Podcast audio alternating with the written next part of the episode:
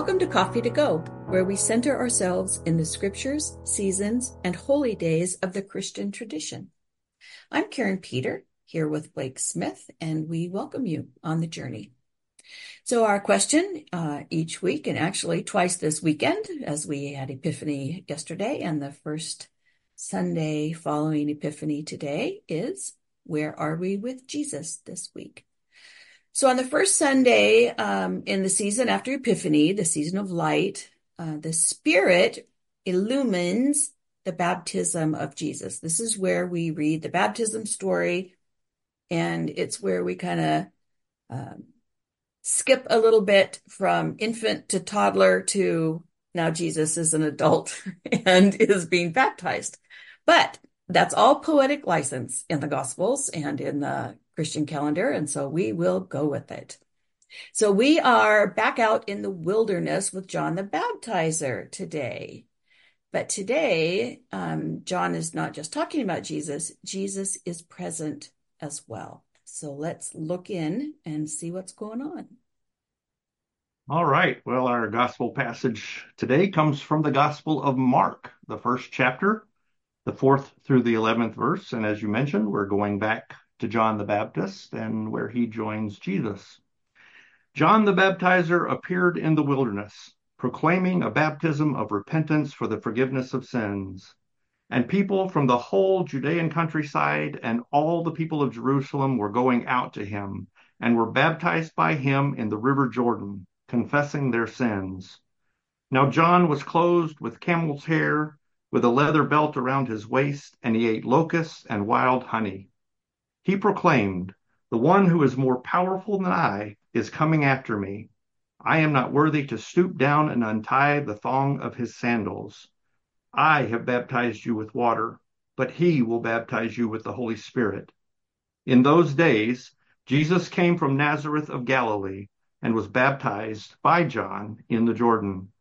And just as he was coming up out of the water, he saw the heavens torn apart and the Spirit descending like a dove on him. And a voice came from heaven, "You are my Son, the Beloved. With you I am well pleased." This passage is one of those passages that opens up that debate of fully human, fully divine for us.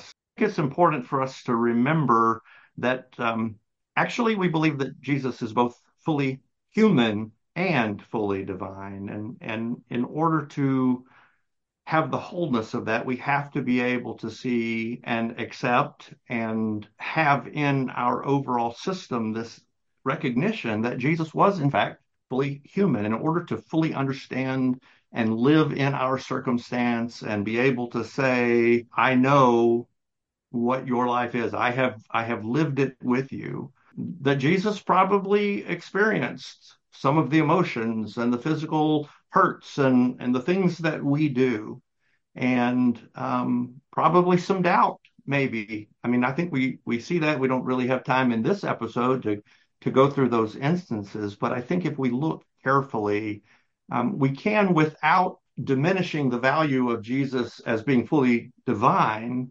also see Jesus as fully human. Maybe he didn't need to repent, maybe he did, but he needed to experience the fullness of life in the human perspective and as a human. So, well, that makes it easier to understand, Blake, why we would go through a baptismal scene for Jesus, because I know for a lot of people there was that, why would Jesus need to be baptized? So that helps us process that a little bit today. Yeah. Another thing that we see in this passage, we're again reminded of the wilderness, and wilderness comes out a lot in the passages. We see it. One of the things that I think that is important is that it takes us back to the Exodus. And why is that important? Because it was in that time in the wilderness that the Israelites had difficulty acknowledging God's presence. As a matter of fact, at times wanted to just go back to Egypt because they thought they'd been abandoned. But the reality was that God had never left them, that God was always with them in the midst of that. So that's important. I think for me, if I'm being honest, I'm one who in the past has quickly gone to this idea, oh, well, the wilderness represents this time of chaos or turmoil or being lost or uncertainty, of wandering. But I found a piece from a theologian by the name of Dolores Williams that I found to be really, really helpful. And it comes out of the Black Church tradition. And this is what she has to say about that.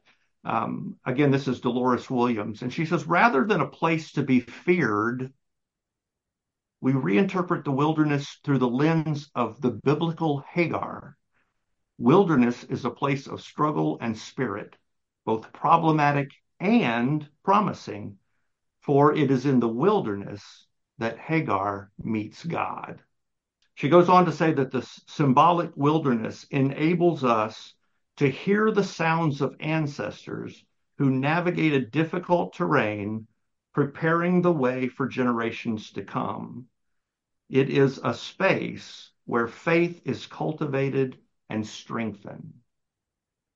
So it gives us a little hope for times that we might consider wilderness in our lives, but also not to see it as just a bad time, but a time of faithful journey and discovery, I think is really helpful for us. And that's where all of these people were, these throngs of people were going to the wilderness to meet John, to discover something new. They were on a journey. And finally, from the passage, we see at the end this hovering of the dove, hovering of the Holy Spirit. We're familiar with that image of the dove. The dove makes an appearance as the symbol of the presence of Holy Spirit throughout the scriptures. The dove hovered over the seas at creation. The dove hovered over Moses when he was told to call the 50 elders. The dove hovers over the waters of baptism. And you and I, Karin, have talked about that hovering. Why does the Spirit always hover? Yeah. A question to ponder for future episodes, perhaps. There is a lot of hovering when the Spirit appears in kind of a symbolic form of dove or otherwise.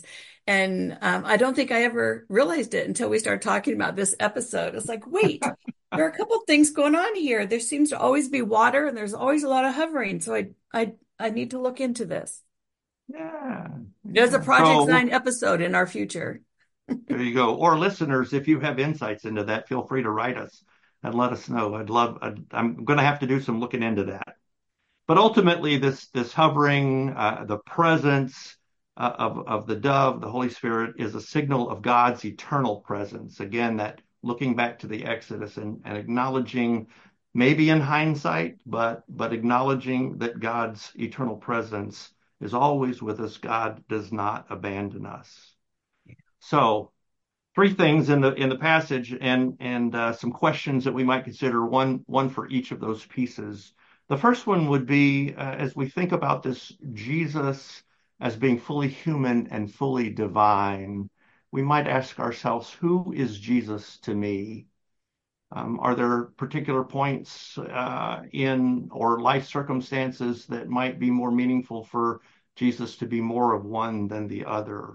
And what is that and why?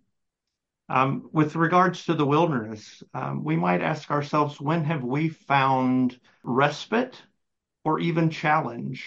So if we see the positive and the negative of wilderness, when have we found respite or a challenge in the wilderness? And how have we perhaps grown from that? And then finally, with this idea of the hovering Spirit, when have I felt the Spirit hovering over or near me? Because if one thing is for sure, we know from our experience that God is always present. So I love that idea of hovering. It's going to stay with me for a while. And so when I think about how we can experience this scripture this week, it goes there. My brain goes there. So this week, maybe each day, we can make a choice, make an intentional choice to look for signs of that Spirit hovering. What catches your attention this week and signals for you that God is with you? Signals God's holy presence. How do you sense that this week? Try to make a point to look for that. And it may not be a dove, but it may be some other kind of signal or symbol that triggers that for you, that you sense God's holy presence. And then you might even want to reflect on, or if you're a journaler, to journal about what is your response when you see that symbol or that signal of God's holy presence hovering near you. All right. Well, let's close out with a blessing. It's a Celtic blessing for everyday life by Ray Simpson. Into the life of the Spirit I immerse you, that the Spirit may light up your night and give you power to do right. Into the endless life of your soul friend I immerse you. Into the life of the three I immerse you, that they may fill you with love, lift you to heaven above. Into the selfless love of the Trinity I immerse you. Well, as we travel through this Epiphany season, we pray that you, our listeners, will find evidence of God's appearing in your presence. And we invite you, as always, to join us again next week for the next part of our journey through the liturgical seasons and holy days of the Christian tradition.